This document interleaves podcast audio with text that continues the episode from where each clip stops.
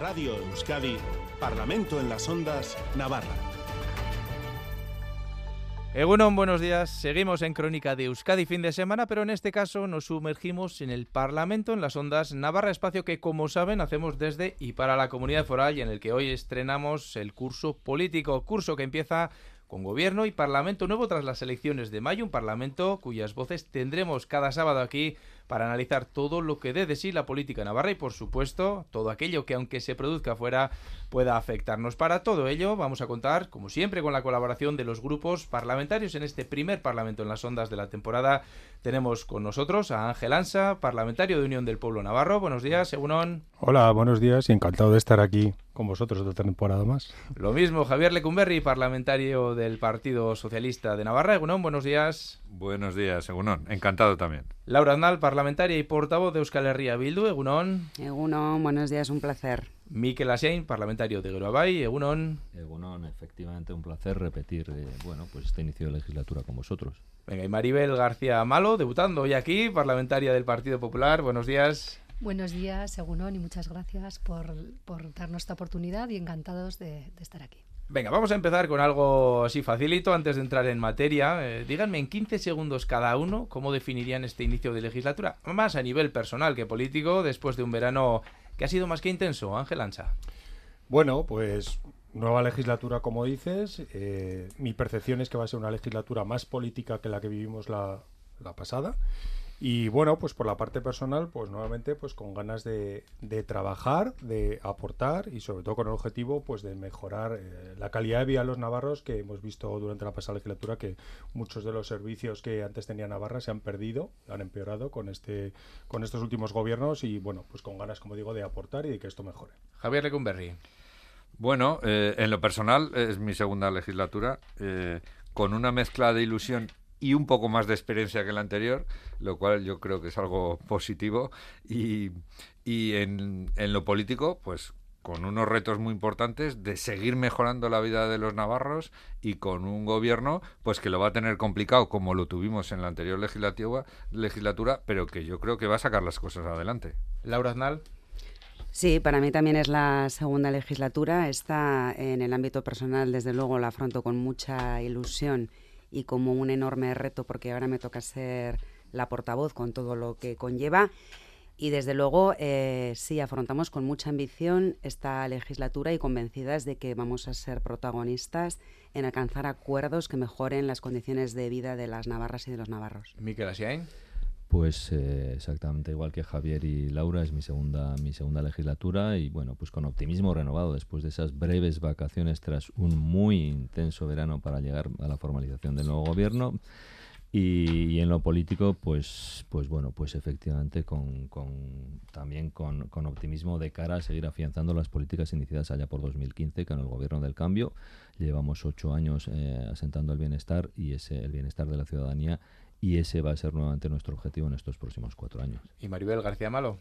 Eh, bueno, pues desde el punto de vista personal, eh, con mucha ilusión y, y bueno, pues eh, dispuesta a poner en marcha con la experiencia que, que tengo, pues eh, los proyectos y alternativas que, bueno, defenderlos más que ponerlos en marcha, defender esos proyectos y alternativas que consideramos que son importantes para nuestra sociedad y, de, y desde el punto de vista político, pues eh, con cierta prudencia eh, como alternativa, pero con ganas de diálogo y consenso.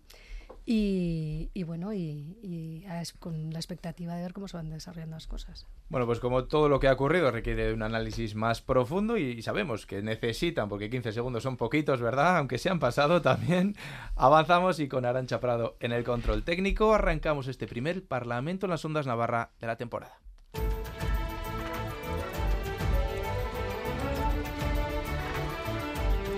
Parlamento en las Ondas Navarra con Aitor Pérez.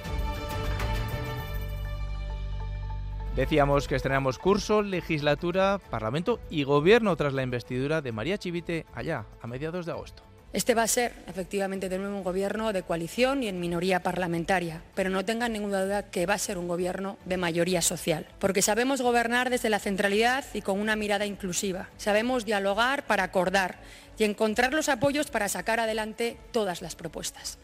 Vamos a ser de nuevo un gobierno estable, consolida una senda que iniciábamos en el año 2015 desde un gobierno progresista y plural. Y un elemento fundamental, buscar apoyo parlamentario a un lado del hemiciclo y no al otro lado. Navarra es mayoritariamente progresista, refrendar el mandato que nos dio la ciudadanía navarra. Lo hemos intentado todo, diferentes fórmulas de distintas formas, pero siempre nos hemos topado con el no del Partido Socialista de Navarra, que en estas dos últimas legislaturas ha decidido no pactar con Unión del Pueblo Navarro y además ha decidido echarse en brazos de Euskal Herria Bildu. debe ser un cambio de fase, un punto de inflexión. Vamos a seguir espigando todo lo que podamos, pero a esta legislatura venimos a segar.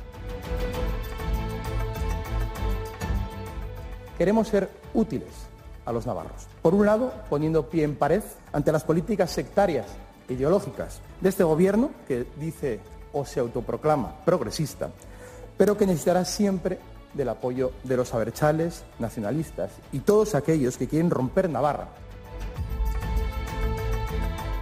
Voces todas estas que hemos escuchado de la investidura del pasado 14 y 15 de agosto. Desde entonces ya ha pasado apenas un mes, pero ya hemos oído hablar de posibles pactos a futuro entre UPN y Geroabay. Hemos visto cierto enfrentamiento entre Partido Socialista y EH Bildu en la formación de las comisiones o incluso en la elección del presidente de la mancomunidad de la comarca de Pamplona, donde el PSN quedó fuera del acuerdo final. Vamos que plenos en el Parlamento no ha habido. Pero la actividad no para en este inicio de legislatura que Ángel Ansa, no sé cómo afrontan desde UPN. Por un lado, siguen siendo muy críticos con el gobierno chivite y sus acuerdos con Euskal Herria Bildu, pero por otro lado también tienen que resolver esas críticas internas que se han escuchado en las últimas semanas. Bueno, pues afrontamos esta legislatura eh, en la oposición, eh, vemos aquí cómo se ha conformado un gobierno en minoría, si se me permite la expresión, aunque suena un poco mal, en, más minoría todavía que la anterior, porque la pasada legislatura le apoyaban 23 parlamentarios, en esta tiene el apoyo de 21 parlamentarios, un gobierno que ha perdido eh, dos parlamentarios de apoyo, es un gobierno que ha perdido casi 30.000 votos en las urnas, lo que no ha cambiado en este gobierno es el tamaño de su macroestructura, ese reparto de cargos entre los socios eh, que lo conforman, que además les ha costado más de dos meses hacerlo para volver al inicio, es decir, ha estado dos meses y pico de inactividad para volver al punto inicial, el reparto de una macroestructura que incluso ha crecido en dos direcciones generales más, como reconoció el otro día el propio vicepresidente Taberna, algo que nos parece eh, escandaloso.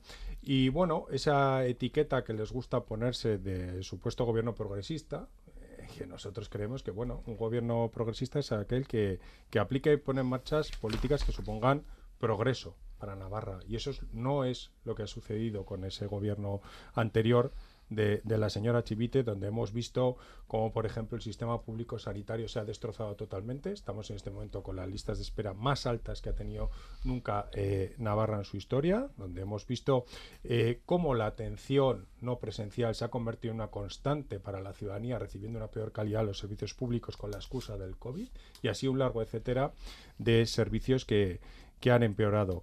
Nosotros lo afrontamos, como he dicho, desde la oposición, pero eh, como otras veces he dicho, nosotros seremos críticos cuando haya que ser con estas con las decisiones que tome este gobierno, pero también vamos a ser eh, constructivos, vamos a intentar llegar a acuerdos eh, con todos. Nosotros hemos dicho que nuestra única línea roja para llegar a acuerdos es Bildu, porque tenemos modelos absolutamente opuestos pero lo vimos la pasada legislatura, ¿no? A veces se nos tachaba de ser irrelevantes, pero luego es verdad que fuimos protagonistas en muchos de los acuerdos importantes que tuvo que sacar adelante el gobierno. Y aunque ahora a veces también se quiere decir, ¿no? esa derecha irrelevante, que al final, bueno, tiene un porcentaje importante en el Parlamento, luego es verdad que, que bueno, muchas veces nos han venido, nos han venido a buscar lo hemos visto ahora, por ejemplo, en, las presidencias de las comisiones, como eh, hemos obtenido un número importante de presidencias de comisiones, algunas importantes como la mayoría la mesa de Hacienda o la presidencia de régimen foral.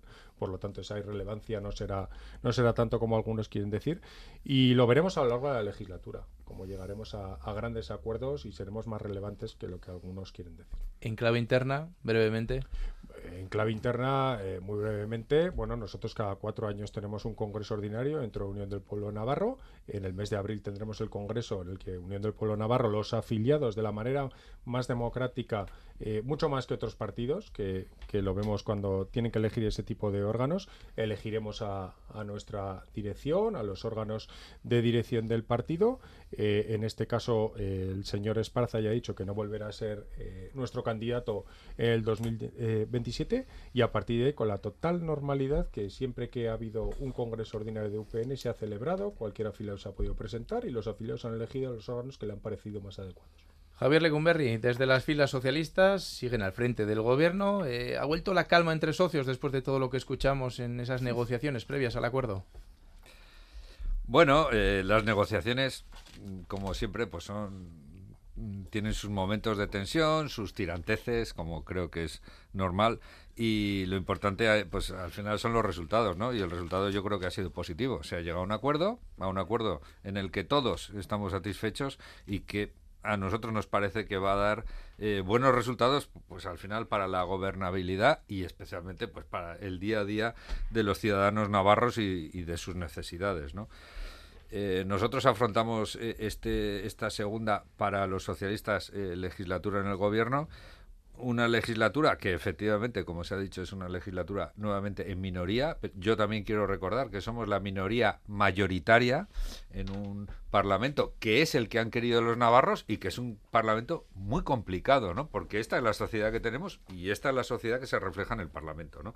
A partir de ahí, pues seguiremos trabajando esos grandes retos que tenemos en Navarra, la digitalización, la sostenibilidad, no en Navarra, en la sociedad en su conjunto eh, de digitalizar, de hacer una economía más sostenible y que sea más adecuada con eh, eh, la tierra en la que vivimos.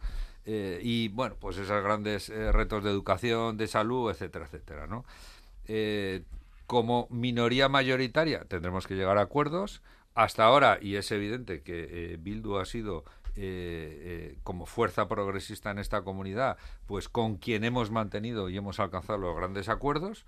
Eh, también es cierto, y a la vista está, frente a esas teorías oscurantistas de conspiraciones y de acuerdos secretos en los que todo estaba pactado, a la vista está que tenemos acuerdos y tenemos desacuerdos, y a la vista está que habrá que llegar a acuerdos en unas cuestiones si es posible con unos y en otras cuestiones si es posible con otros y si no, pues no llegaremos a acuerdos y veremos cómo, va, cómo vamos avanzando. Gracias. Laura eh, EH Bildu ha, sido quien ha facilitado con su abstención ese gobierno de María Chivite, pero en las últimas semanas hemos, visto bueno, cierta tensión entre el Partido Socialista y, Euskal Herria Bildu. ¿Hay sintonía? Eh, ¿Va a ser una legislatura más complicada, más política quizá, como decía el señor Ansa? A mí me gustaría empezar diciendo que bueno que hemos pasado a ser la tercera fuerza política en el Parlamento de Navarra.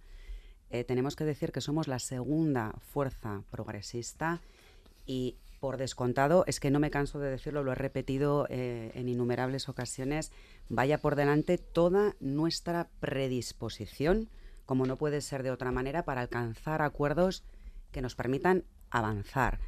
Los acuerdos que hemos, eh, a los que hemos llegado en la pasada legislatura con el Gobierno de Navarra es evidente que han servido para mejorar la vida de las navarras y de los navarros.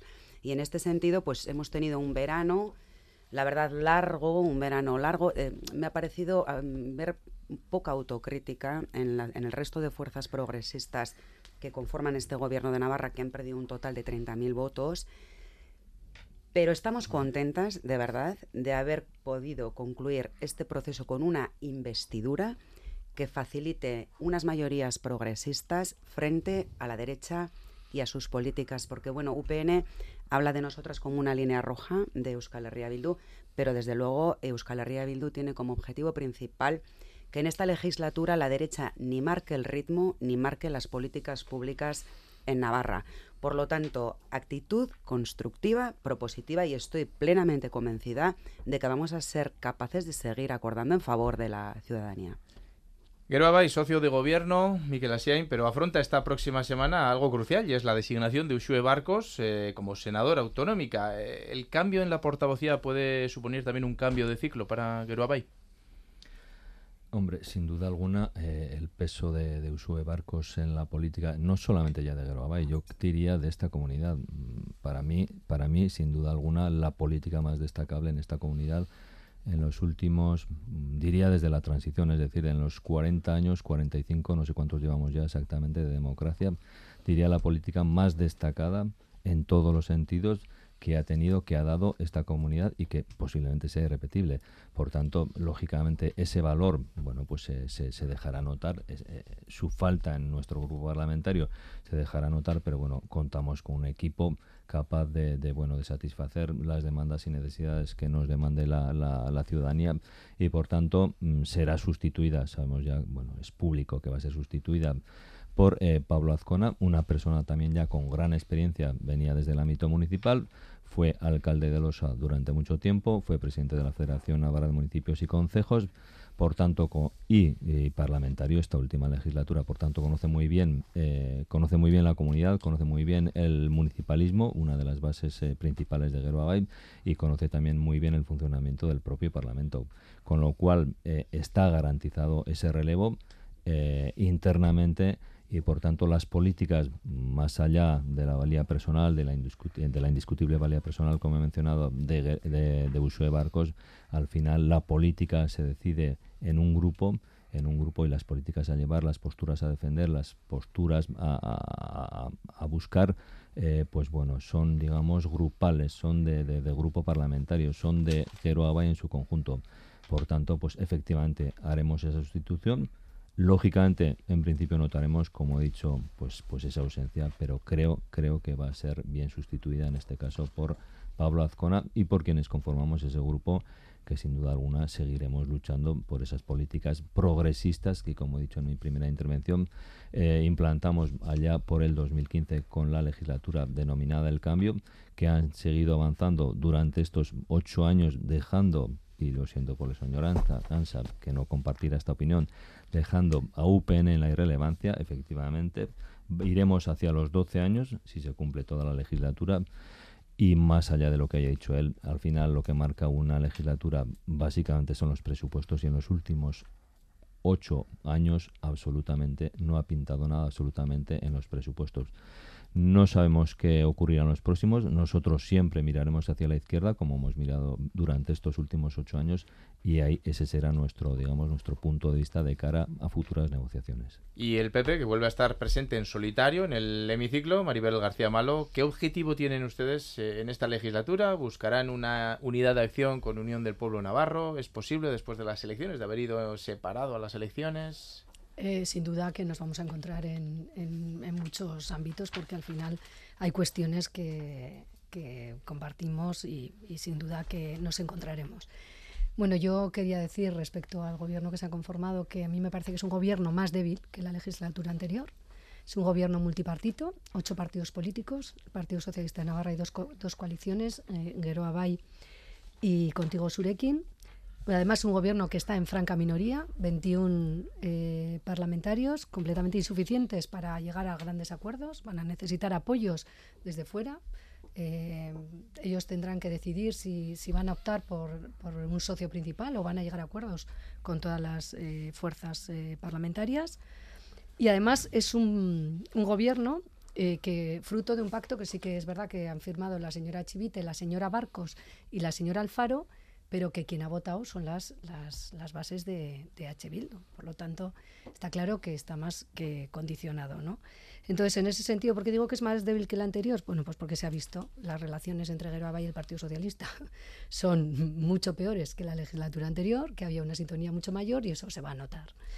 Y también eh, la posición de H. Bildu la deja muy clara el señor Aznal, no va a ser la misma que la legislatura anterior, van a ser mucho más exigentes, lo ha dicho públicamente y lo, lo ha dicho ahora. Por lo tanto, el gobierno, mm, a nuestra forma de ver, va a ser mucho más débil. Y termino diciendo que eh, eh, cuál va a ser nuestra posición respecto a, este gobierno. Bueno, pues eh, nosotros hemos llegado aquí para ser útiles a los, a los ciudadanos navarros, está claro. Desde nuestra posición de prudencia como alternativa que somos y de humildad, porque somos tres parlamentarios, lo que sí que tenemos claro es que vamos a apoyar aquellas iniciativas que vayan dirigidas directamente pues a, construir esa Navarra que, en la que todos queremos vivir, ¿no? que lo decía nuestro presidente en, nuestro portavoz en, el discurso de investidura. Decíamos que apenas se lleva un mes de legislatura, se van viendo acuerdos. Uno de los que queda es la formación de la Federación Navarra de Municipios y Concejos. Eh, ¿Qué podemos esperar de estas negociaciones después de lo que hemos visto en la mm, negociación sobre la presidencia de la Mancomunidad de la Comarca de Pamplona? O si tienen algún acuerdo en exclusiva que podamos conocer hoy aquí, eh, pero ¿qué podemos esperar? Y, y este es uno de ellos, pero ¿qué otros acuerdos puede haber o pueden ser prioridad de cara a este, a este curso que acabamos de empezar?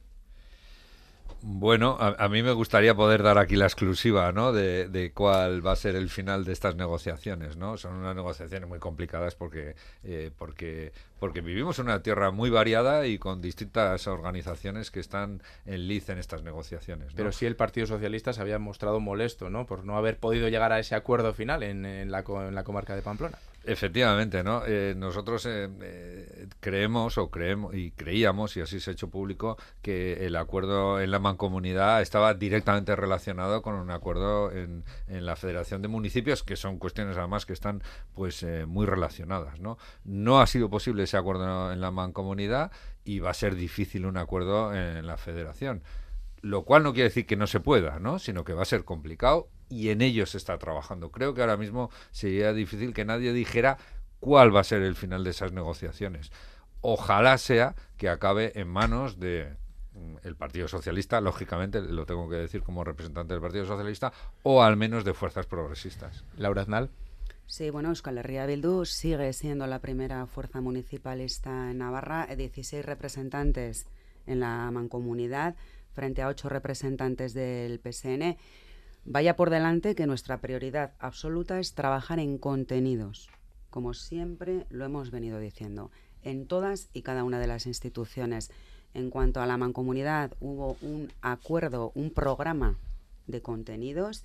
No se ha podido materializar de la forma que quizás nos hubiera gustado a todas y todos, pero lo importante es que se trabaje para desarrollar esos contenidos y bueno, y seguimos, como decía eh, Javier Lecumberri, seguimos trabajando en torno a la federación sin perder de vista eso, el importante papel que tiene Euskal Herria Bildu en las entidades municipales de Navarra. Yo sí que estoy convencida de que se va a llegar a un buen acuerdo en, torno a la federación también. Miquel Asien.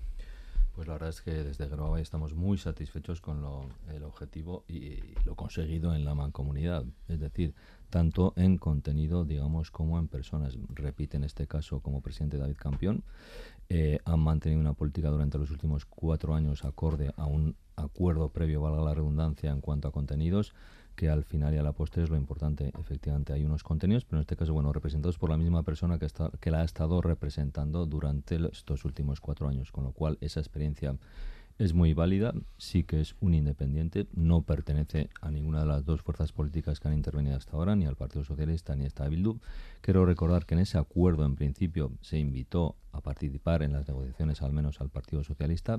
Inicialmente lo hizo eh, de hecho, hizo aportaciones al propio acuerdo al que se ha llegado, eh, eh, al que se firmó el día, el mismo día de la elección, y después se desmarcó. Bueno, pues ahí lógicamente hay pues pretensiones del propio partido, pues que quieren liderar eso.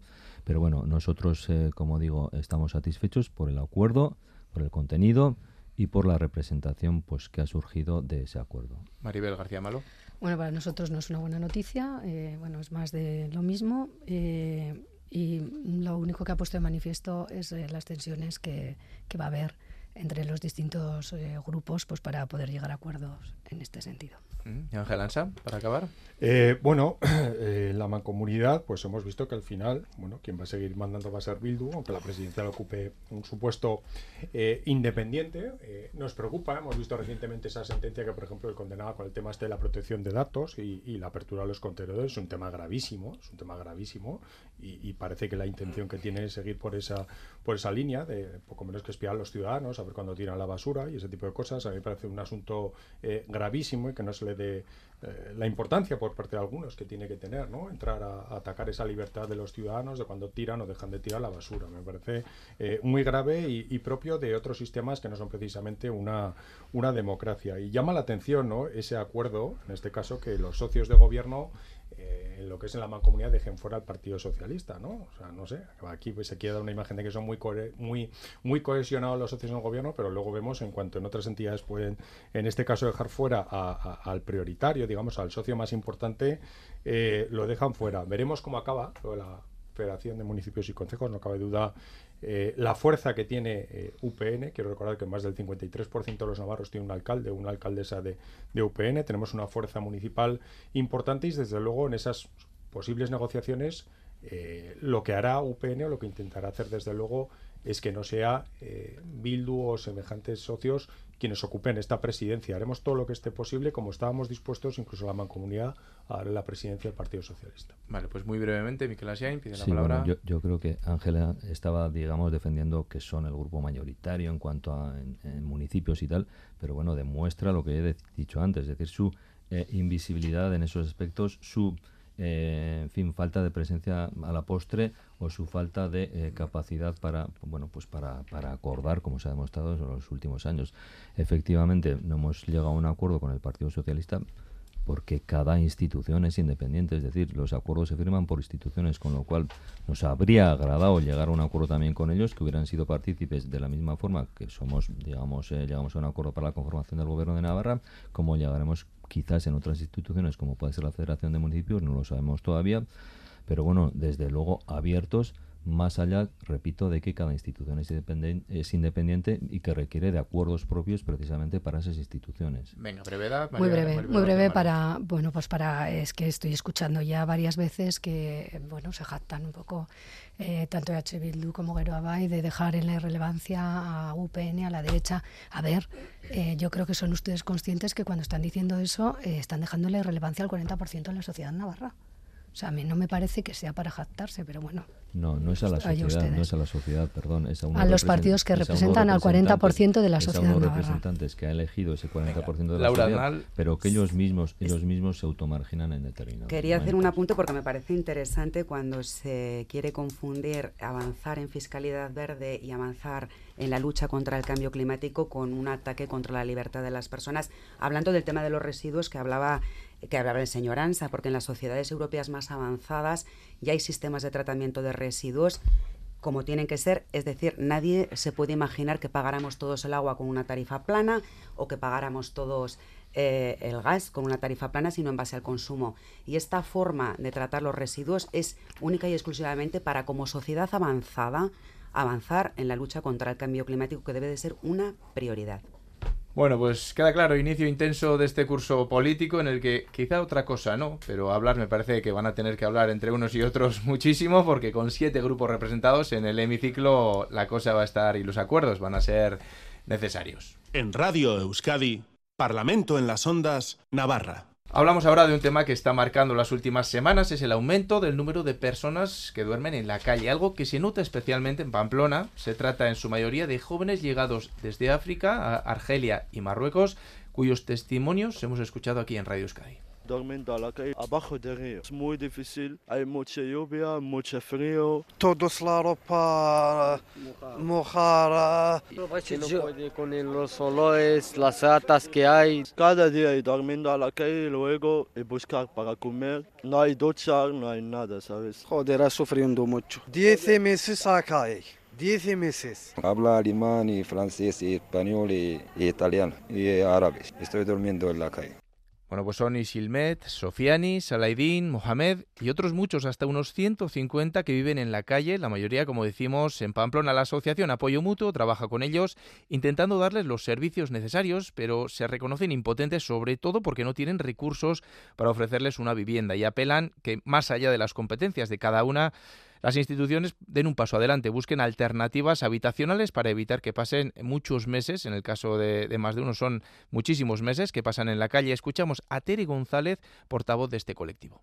Pero lo que sí tenemos que cuidar sobre todo es que ellos tengan esperanza, de que sí hay un futuro, es que merece la pena y claro que lo hay. Y si Navarra es una sociedad rica, si no somos capaces de tener en nuestra sociedad 140 chavales estudiando, pues es que no sé entonces qué, a qué nos vamos a dedicar. chavales de entre 19 y 27 años los que con los que hemos estado. Uno de los requisitos indispensables es que se puedan empadronar, algo que les abre las puertas, nos cuentan, para poder tener la tarjeta sanitaria o el acceso para poder pedir ayudas habitacionales que les permitan, aunque sea de forma precaria, acceder a dormir bajo un techo. Javier Lecumberri, ¿es factible dar una alternativa a corto plazo a estos jóvenes por parte de las instituciones? Bueno, eh, nosotros desde luego creemos que sí, ¿no? Lo primero, eh, por, por, por la magnitud del problema. Estamos hablando mm, que, según los expertos, está en torno a 140 jóvenes, ¿no? Eh, en una eh, en una comunidad de 600.000 habitantes y en una macro concentración urbana de casi 300.000, ¿no? 140 jóvenes, ¿no?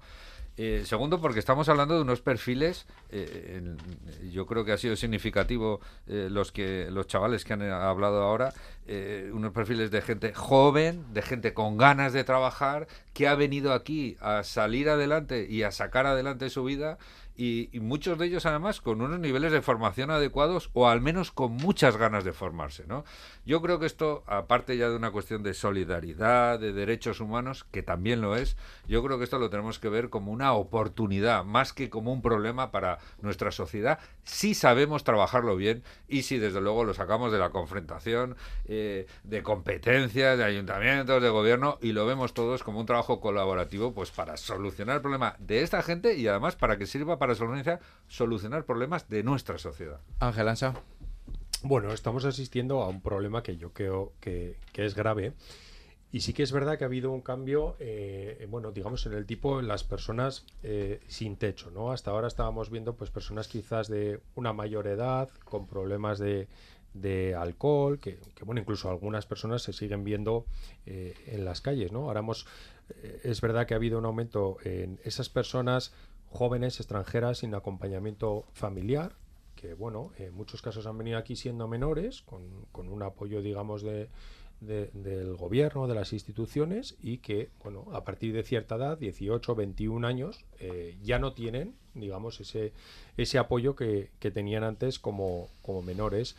Eh, hay un grave problema, eh, es decir, hay que poner en marcha una serie de recursos para, para, para atender a estas personas pero también hay un debate que hemos tenido muchas veces cuando, cuando a veces hablamos de temas en el Parlamento y se dice que los recursos no son infinitos. Eso es una, eso es una realidad, ¿no?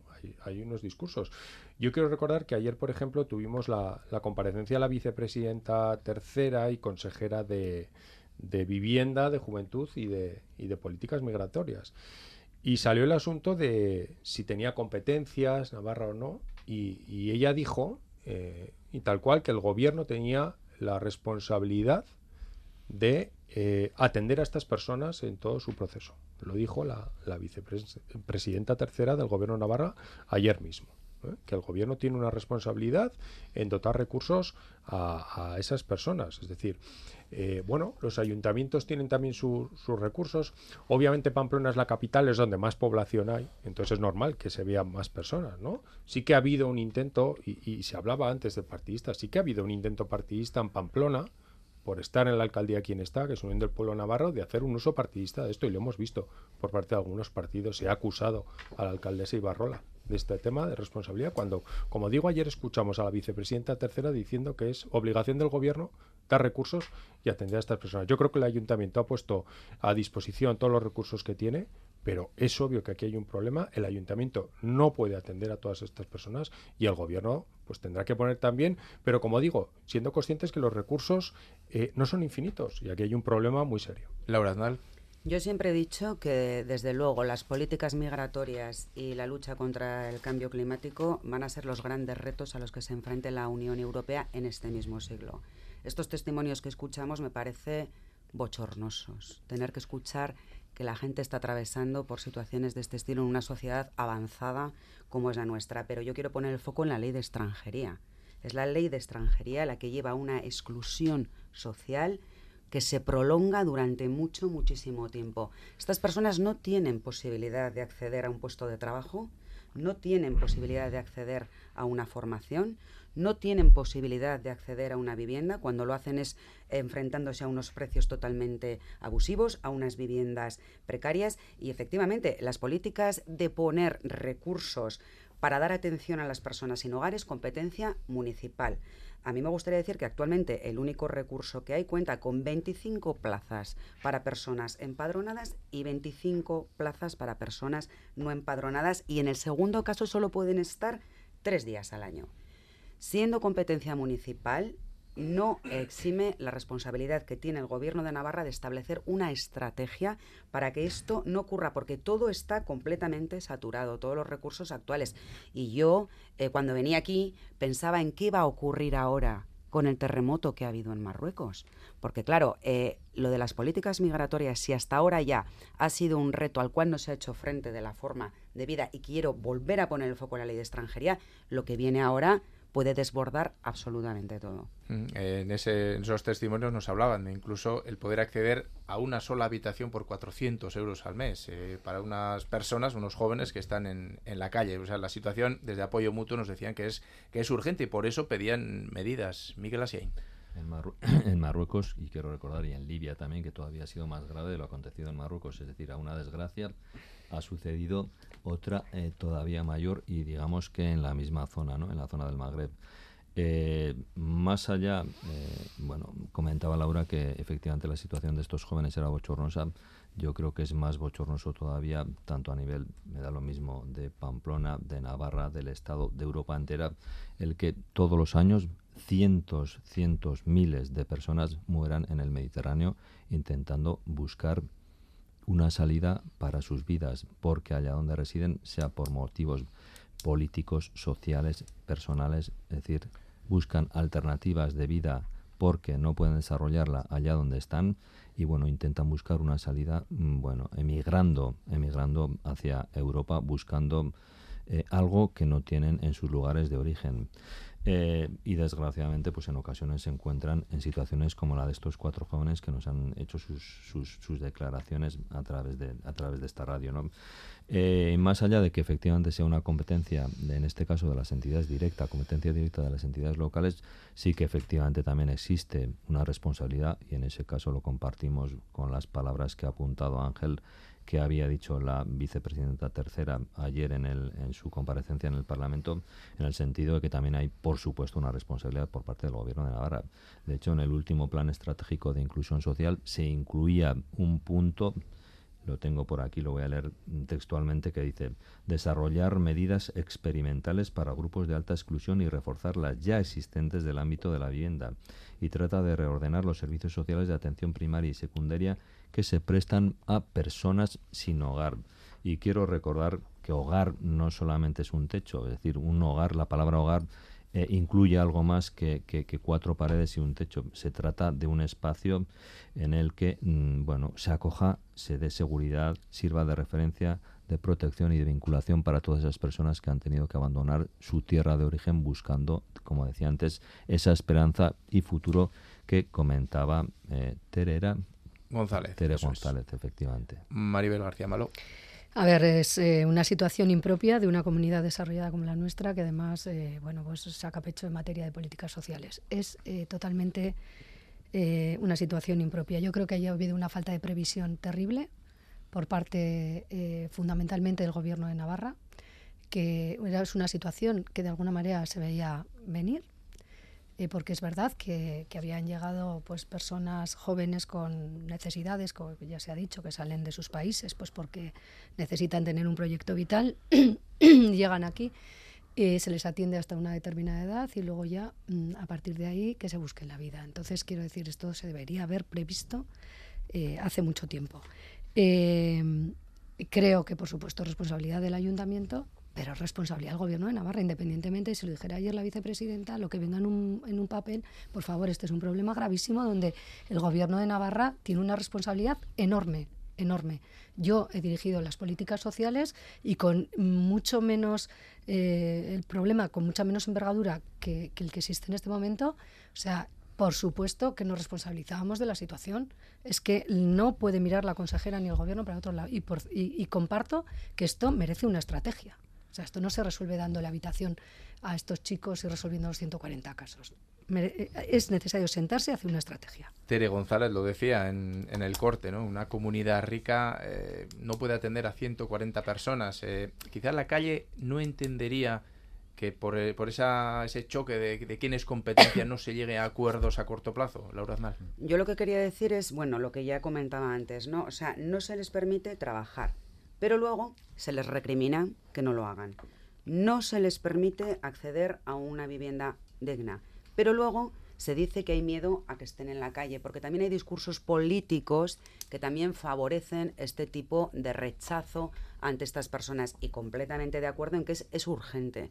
Es urgente, más allá de las competencias, establecer una estrategia para hacer frente a todo esto y, por supuesto, van a hacer falta recursos. Van a hacer falta recursos. Por eso siempre hablamos de una fiscalidad justa. También me gustaría decir. Bueno, un poco lo que, lo que se está comentando, ¿no? A modo de resumen, es una, es una situación eh, muy grave, muy grave. Es decir, cuando a nadie le agrada que haya personas que estén durmiendo eh, en la calle y, más ahora cuando se acerque otra vez el otoño y el invierno con, el frío eh, que va a haber. Yo coincido en lo que se, se ha dicho de, una falta de previsión por parte del gobierno de Navarra. Es decir, ya se conocía qué jóvenes menores están están ya aquí, estaban recibiendo, están bajo eh, la tutela del gobierno de Navarra y esos jóvenes iban cumpliendo años. Si no se les planteaba eh, un futuro o un algo, pues esto es algo que iba a llegar tarde o temprano. Pues yo creo que, que ahí el gobierno de Navarra tiene que, actuar cuanto antes y ponerse en marcha porque el problema eh, va a seguir creciendo. Sigue habiendo menores sin acompañamiento familiar en Navarra, menores extranjeros, que van cumpliendo años, con lo cual eh, ahora hablamos de 140, pero si esto no se afronta, dentro de dos años estaremos aquí hablando de más de 200. Miquel Asín. Sí, bueno, quería apuntar que mm, los que estamos aquí, más allá de ciertas discrepancias, yo creo que estamos de acuerdo en líneas generales, pero no podemos olvidar, como apuntaba Laura, que efectivamente hay discursos completamente contrarios a esto, es decir, a las posturas que aquí estamos manteniendo, que lo que predican es cogerlos por los hombros, llevarlos a la frontera o llevarlos directamente o enviarlos directamente de vuelta a sus países de origen. Y esas posturas, desgraciadamente, tienen también calado en esta sociedad en la que vivimos, en esta rica sociedad, como apuntaba Tere González, en la que vivimos, y desgraciadamente cada vez tienen más calado en la sociedad navarra, estatal, y por supuesto europea. Y no tenemos que irnos muy lejos para ver que esas políticas se están aplicando ya, es decir, la tierra quemada y fuera de aquí se están aplicando en comunidades de nuestro país y por supuesto en otros países de Europa. Maribel García Malo. Eh, bueno, yo reiterar un poco lo, que he dicho antes. O sea, yo creo que eso es una falta de previsión y que merece la pena, y en eso coincido con la señora Andal, eh, tomarse este tema muy en serio y marcar una estrategia. Para cerrar, Javier Lecumberri. Bueno, yo eh, lo primero, eh, alegra escuchar eh, el que todos estamos de acuerdo desde el punto de vista solidario y de que es un problema que hay que buscar soluciones, ¿no?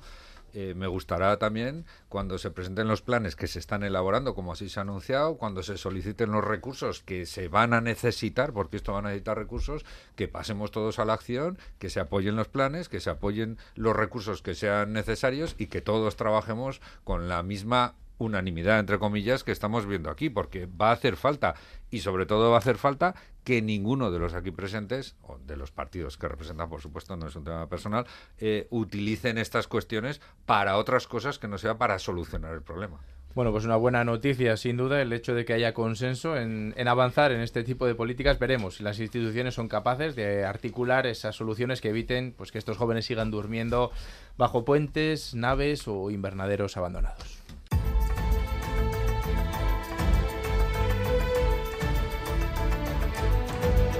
En Radio Euskadi, Parlamento en las Ondas, Navarra. Seguimos en este Parlamento en las Ondas Navarra, pero ahora miramos a Madrid, ya que la formación de gobierno tras las elecciones generales, bueno, lo cierto es que va a marcar, o por lo menos los próximos dos meses, veremos, si no más. Y lo más inmediato es la investidura a la que se presentará el líder del PP, Alberto Núñez Feijó, los días 26 y 27 de septiembre. Es la cita en la que, a priori, salvo sorpresa monumental, todo indica que no conseguirá los apoyos necesarios. Maribel García Malo, empezamos con usted como representante del, PP. Es una sensación rara la de afrontar esta investidura con al menos a priori pocas opciones. A ver, eh, el señor Feijóo tiene la obligación de presentarse a esta investidura porque eh, ha tenido el respaldo mayoritario de los ciudadanos y además así, eh, bueno, pues se lo ha encargado el rey, que es el, que está legitimado para hacerlo. A partir de ahí, bueno, pues está el rabo todo es toro, vamos a ver, vamos a pasar la investidura y veremos a ver cómo son, cómo son los resultados, ¿no? Dicho esto, eh, a mí lo que, o a nosotros, al Partido Popular, lo que le, lo que le preocupa mucho en este momento es que eh, estamos hablando permanentemente de temas que solo preocupan a un 10% de la sociedad navarra y no hoy de la sociedad navarra y española y no estamos hablando de lo que nos preocupa al 90% de la sociedad no estamos hablando de amnistía de, de eh, consultas de mm, y eso no, no preocupa al ciudadano mm, de la calle. Preocupa que el aceite ha subido un montón. Preocupa que hoy hoy mismo los tipos de interés al 4,5% 300 eh, euros medios de media en las hipotecas más para, para los, los, ciudadanos de Navarra. O sea, mm, estos temas preocupan. En esto deberíamos estar. Hacen falta acuerdos, pactos para solucionar los problemas de la gente. Eso es lo que he dicho que vamos a hacer aquí en Navarra y es lo que pedimos también en España. O sea, que se pueda llegar entre los partidos que tienen una mayoría suficiente a resolver lo que verdaderamente interesa a los ciudadanos que no es desde luego ni la amnistía ni, ni todas estas cosas. Si no, perdón, puedo interrumpir, si no, si no preocupa a la ciudadanía un 10%, dice la señora eh, García Malo, si solamente les preocupa un 10%, no entendemos por qué precisamente su grupo, el Partido Popular, presenta una declaración en el Parlamento de Navarra a revisar y que habla precisamente de esas cuestiones. Es decir, no es una cuestión que preocupe, dice ella, a la ciudadanía y sin embargo ellos lo llevan al Parlamento de Navarra. Realmente, si eso no fuera mm, preocupante, mm, bueno, posiblemente no lo sea, mm, si usted tiene esos datos. Si no lo es así, no entendemos, repito, por qué presentan ustedes una declaración digamos, en ese sentido en el propio Parlamento de Navarra. No tiene, es una contradicción completa, no tiene ni pies ni cabeza. Eh, no es ninguna contradicción, se lo he dicho desde el primer momento en mi intervención. Vamos a, intentar ser útiles a los ciudadanos, pero vamos a poner pie en pared con los mm, estoy terminando vamos a poner pie en pared con los temas ideológicos este es uno este es uno y, y esta va a ser nuestra forma de actuar por una parte consideramos que donde deberíamos estar todos es ahí, pero si se sacan permanente temas permanentemente temas que nosotros consideramos que no son los importantes, pero se sacan, reaccionaremos. No, no, no, no los, han sacado ustedes presentando, presentando esa declaración que, como usted misma dice, preocupa, preocupa, al 10% de la ciudadanía. Javier Lecumberri, PSN. Yo diría que no solamente están son, son precisamente el Partido Popular a nivel nacional quien está sacando estos temas y quien está intentando utilizar estos temas para azuzar la confrontación, sino que además, curiosamente, lo está haciendo antes de que se haya registrado ni planteado ninguna situación ni de amnistía, ni de referéndum, ni de consulta, ni de ningún tipo, ¿no? Con lo cual, yo comparto que no son esos los problemas de los españoles, pero también estoy totalmente en desacuerdo con que sea el Partido Popular quien es el que está azuzando estas cuestiones. Un Partido Popular que, eh, por cierto, hay que decirlo también, está en un proceso de investidura del señor Feijó. Lo digo porque más parece que esté ya en la oposición que eh, buscando esa investidura. Es una cuestión, en nuestra opinión, lamentable y que desde luego contradice eh, los planteamientos que aquí ahora mismo acaba de hacer la señora García Malo. Buscando esa investidura, Núñez dijo con el voto que sí cuenta es con el de UPN, Ángel Ansa. Eh, sí, el Partido Popular fue quien ganó las elecciones, las elecciones generales que se celebraron el 23 de julio. Eh, nosotros esta semana, en este caso nuestro presidente, el señor Esparza, fue a, reunirse con el señor Feijón en esa ronda de contactos. Le, le, anunció bueno, el apoyo a nuestro voto. Es algo que dijimos en la campaña electoral, además. No, creo que nadie nos pueda acusar de, incoherentes. Dijimos que apoyaríamos una posible investidura de, del señor Feijó. Eh, aquí hay una cosa que, hay que recordar y que a mí me parece importante. Eh, aparte de que el señor Feijó fue quien ganó las elecciones, yo quiero recordar que aquí hay un encargo del rey después de unas consultas. Y yo quiero recordar que esos supuestos apoyos que pueda tener luego el señor Sánchez, que son eh, RC, Junts, Bildu, BNG, no fueron a las consultas con el rey.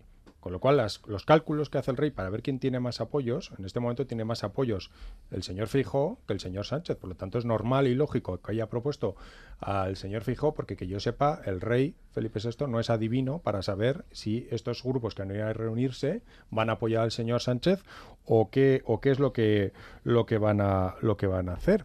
Y lo que estamos asistiendo ahora, bueno, pues es a un mercadeo político que son las exigencias que ha puesto el señor Puigdemont desde Bruselas. Es decir, aquí primero vamos a tener una investidura del señor Fijo y después todos sabemos que será presidente el señor Sánchez si acepta, si acepta las condiciones que le ha puesto Puigdemont. Y si no, iremos a una repetición electoral. Y las condiciones del señor Puigdemont, la primera que ha puesto es que haya una ley de amnistía antes de la investidura.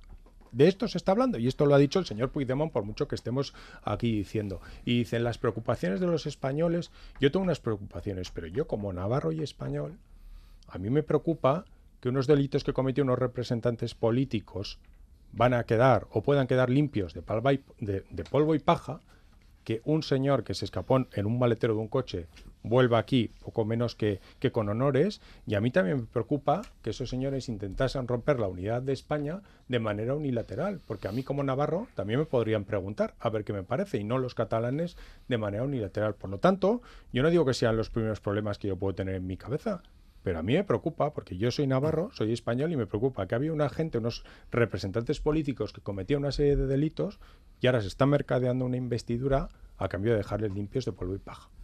En ese EH Bildu es uno de los grupos que, bueno, una vez pasada esa primera, al parecer fallida, si no hay sorpresas al menos, eh, investidura de Alberto Núñez Feijo, EH Bildu, bueno, fue de los primeros grupos que de alguna manera ofreció sus votos para la investidura de, de Pedro Sánchez, para una hipotética investidura de Pedro Sánchez. Eh, ¿Con qué condición? ¿Haría falta ciertas condiciones?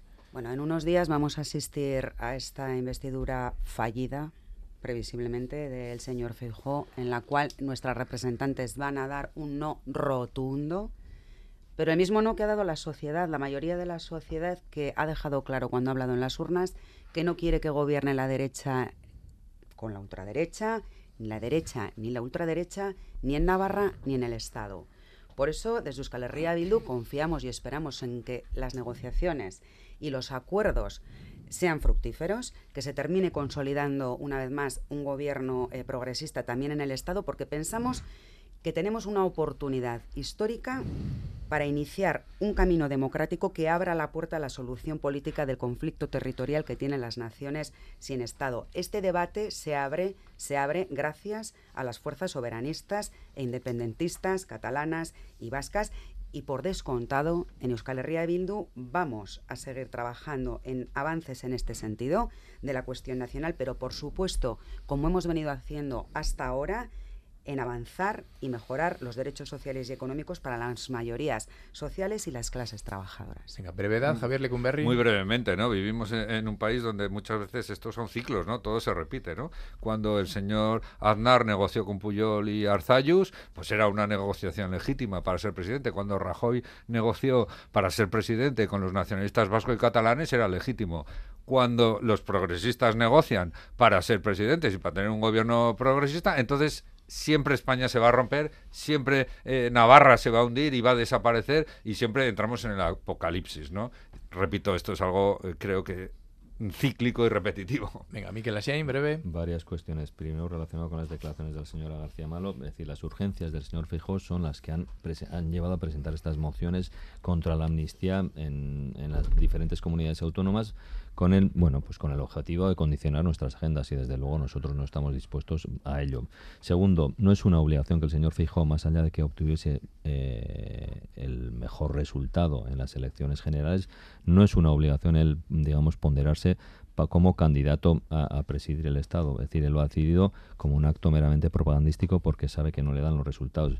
Eh, nos dice el señor Ansa que el rey no sabe, hombre, el rey no vive en un limbo, el rey sabe perfectamente los números, conoce perfectamente los números, más allá de que se haya entrevistado con los representantes de determinados partidos que no han acudido a esa ronda de consultas. Y tercero, eh, el UPN fue el primer partido que anunció efectivamente que votaría a favor de la investidura, de la posible investidura del señor Fijó, pero unos días más tarde el señor Esparza, presidente de UPN, eh, manifestó que mejor que no lo hiciera porque que no se presentase porque que no le daban los números, con lo cual no sé exactamente cuál era la postura, si la una, la otra o la contraria. Es decir, eh, un poquito también de, rigor y de seriedad en este tema. Bueno, pues como decíamos, eh, la investidura de Alberto Núñez Feijóo y la previsible posterior de Pedro Sánchez después pues serán las que marquen estos dos próximos meses. Esperemos que no se alargue más, ¿verdad? Y lo contaremos todo aquí. Ahora acabamos y lo hacemos con una voz que sonó ayer por la noche en el Navarra Arena y aunque sea rota, cada vez más rota, ¿verdad? Pero volverá a sonar también ante 7.500 personas mañana de nuevo en el Navarra Arena a partir de las ocho y media.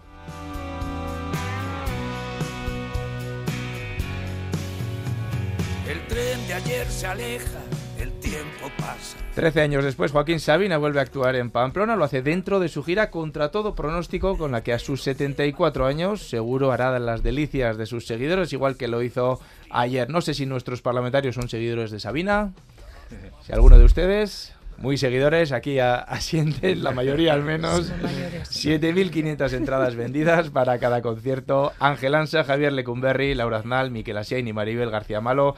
Es que ricasco, muchas gracias a todos por acercarse hasta estos estudios de Radio Euskadi y dar el pistoletazo de salida a un curso que se prevé, sin duda, intenso en lo político nosotros nos vamos. Antes recuerden que pueden escuchar esta tertulia íntegra en EITV Nayeran, clicando el Parlamento en las Ondas Navarra y en eitv.eus en la página El Parlamento en las Ondas. Llegan ya las noticias de las 10 y seguido más que palabras siempre aquí en la sintonía de Radio Euskadi. Hasta Buruona pasá.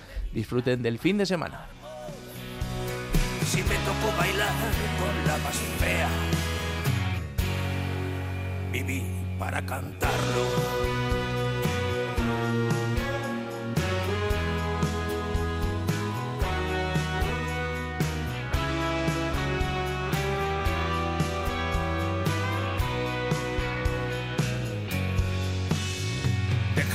Hacerle selfies a mi ombligo.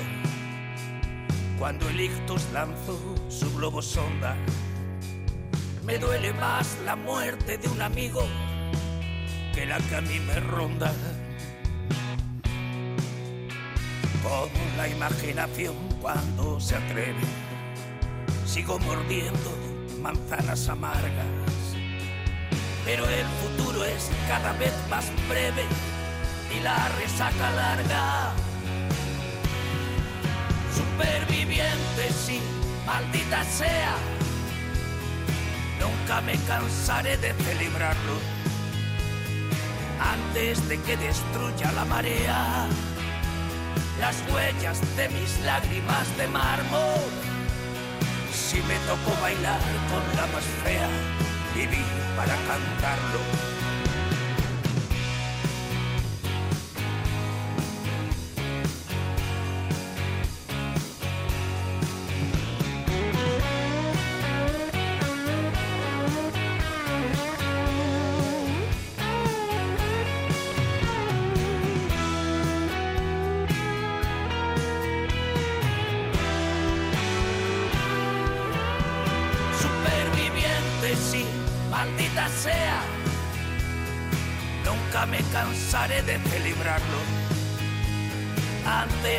destruya la marea las huellas de mis lágrimas de mármol. Si me tocó bailar con la más fea, viví para cantarlo.